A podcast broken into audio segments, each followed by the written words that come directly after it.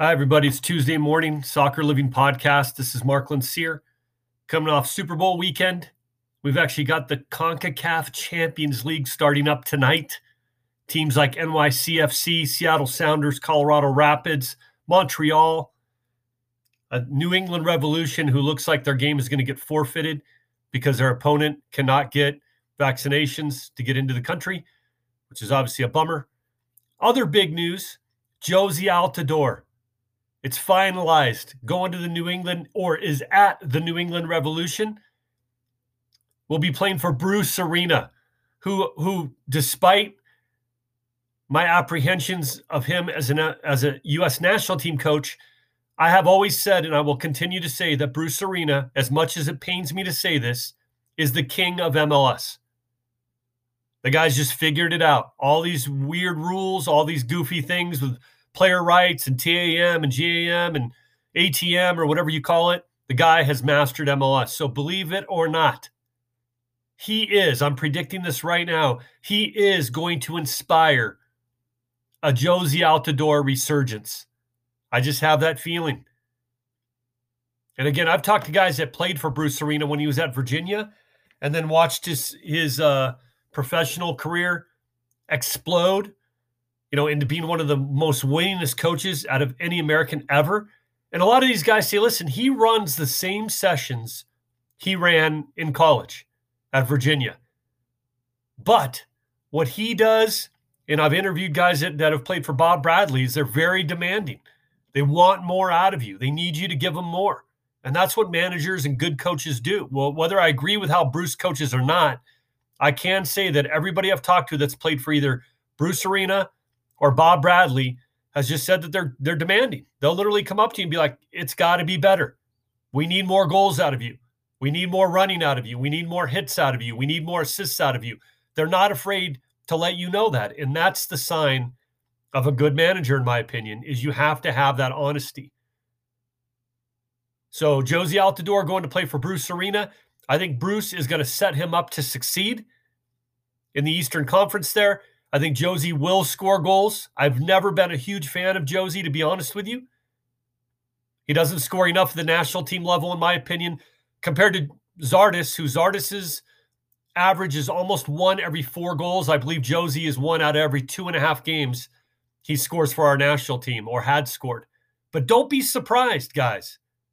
I know this might sound crazy, and people brought it up during the last window. But if if Jozy Altidore catches fire this summer, and start scoring goals for the New England Revolution and MLS, you know what's coming next. Do not be surprised if Gregg calls him into the national team. My thing is this, guys. I don't care if Eddie Johnson starts scoring goals again or Chris Wondolowski starts scoring goals again.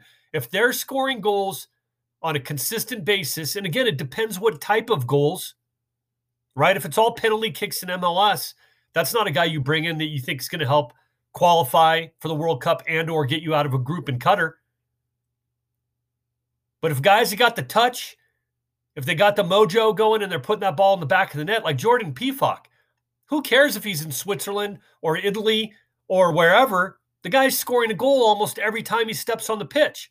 Hmm, that's kind of curious. Do you think that has, you know, you U.S. soccer fans a little curious as to why he's not getting called in and given substantial playing time? We need guys to score goals, goals, goals, goals, and then more goals. And when they think they're tired of scoring goals, we ask them to continue scoring even more. That's how this works. We got to put pressure on these guys. They like the pressure, they want the pressure. And the pressure has to come from external forces. You know, the guy, remember, you know, in your job or whatever you do, you can only push yourself so far, right? Like if you're at the gym and you're like, oh, I can only do 10 reps of these. Well, if you have a personal trainer there and they're like, well, we're going to go 11 or 12 reps on this. Oh, somehow you can do 11 or 12 reps. It's the same with sports. It's the same with our pro teams. It's the same with our national team. We have to demand performance. And that's what these guys have signed up for, folks. They didn't get, I guess some of them did get drafted in MLS, but you know what I mean? It's not the military. You can always opt out and go get a regular job. But if you do want to be in this environment where you get paid a lot of money every day to get up go to training for a couple hours, go get lunch, go get some rehab, go get a nap, do whatever you want to do in the evening. The flip side of that is you are a public figure and you're gonna and you're gonna catch some flack if things aren't going your you know the fans' way. So we can ratchet up that pressure now, guys, and carry that through the World Cup if we're there, hopefully, which I'm confident we will be just again because we have to be. That's my rationale for all this is we have to be. Shows you how confident I am in things. And then we're going to build up into the 26 World Cup here, but that still seems so far away. I mean, we've got to we've got to qualify, guys. If we don't, by the time we get to Qatar, which hopefully we do, we will have not played in a World Cup in eight years.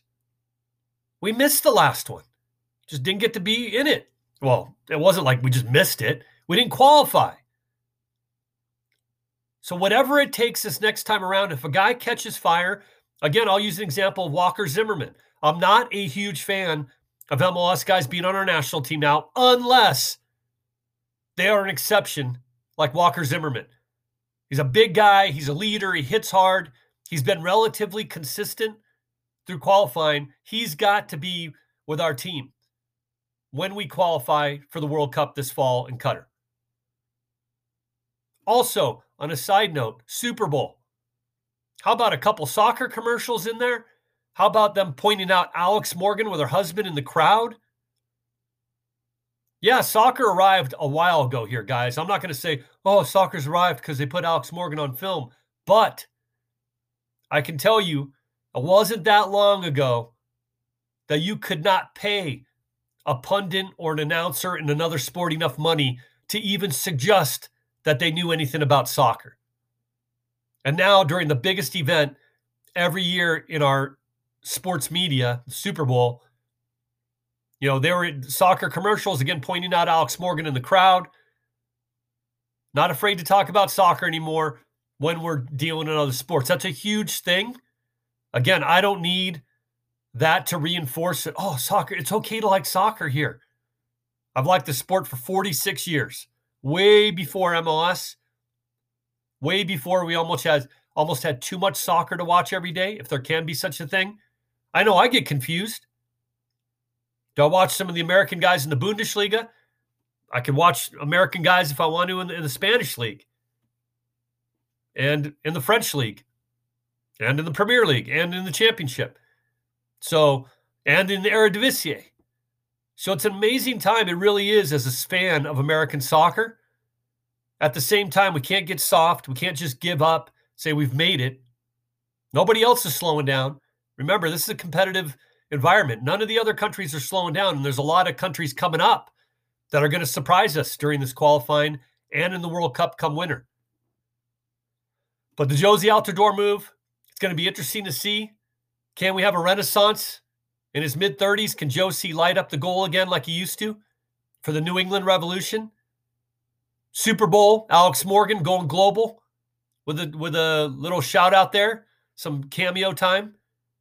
And now the CONCACAF Champions League starting tonight with a few games or a couple games. I'll be watching it. I love the fact that some of these are late starts.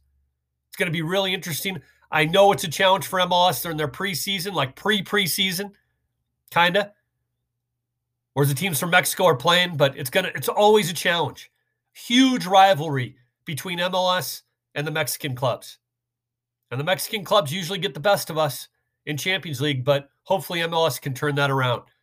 If you haven't been checking my most recent episodes, please check out. Just the other day, yesterday, I believe, had a great interview with Rick Tillmans, who's our resident Dutch soccer expert and a youth soccer coach. Few days ago, going back in the middle of next week, had a great, candid, honest interview with my good friend Jeff Carlisle from ESPN.com. And we got some great interviews coming up. So keep checking in. Thank you for all the support, and we'll see you soon.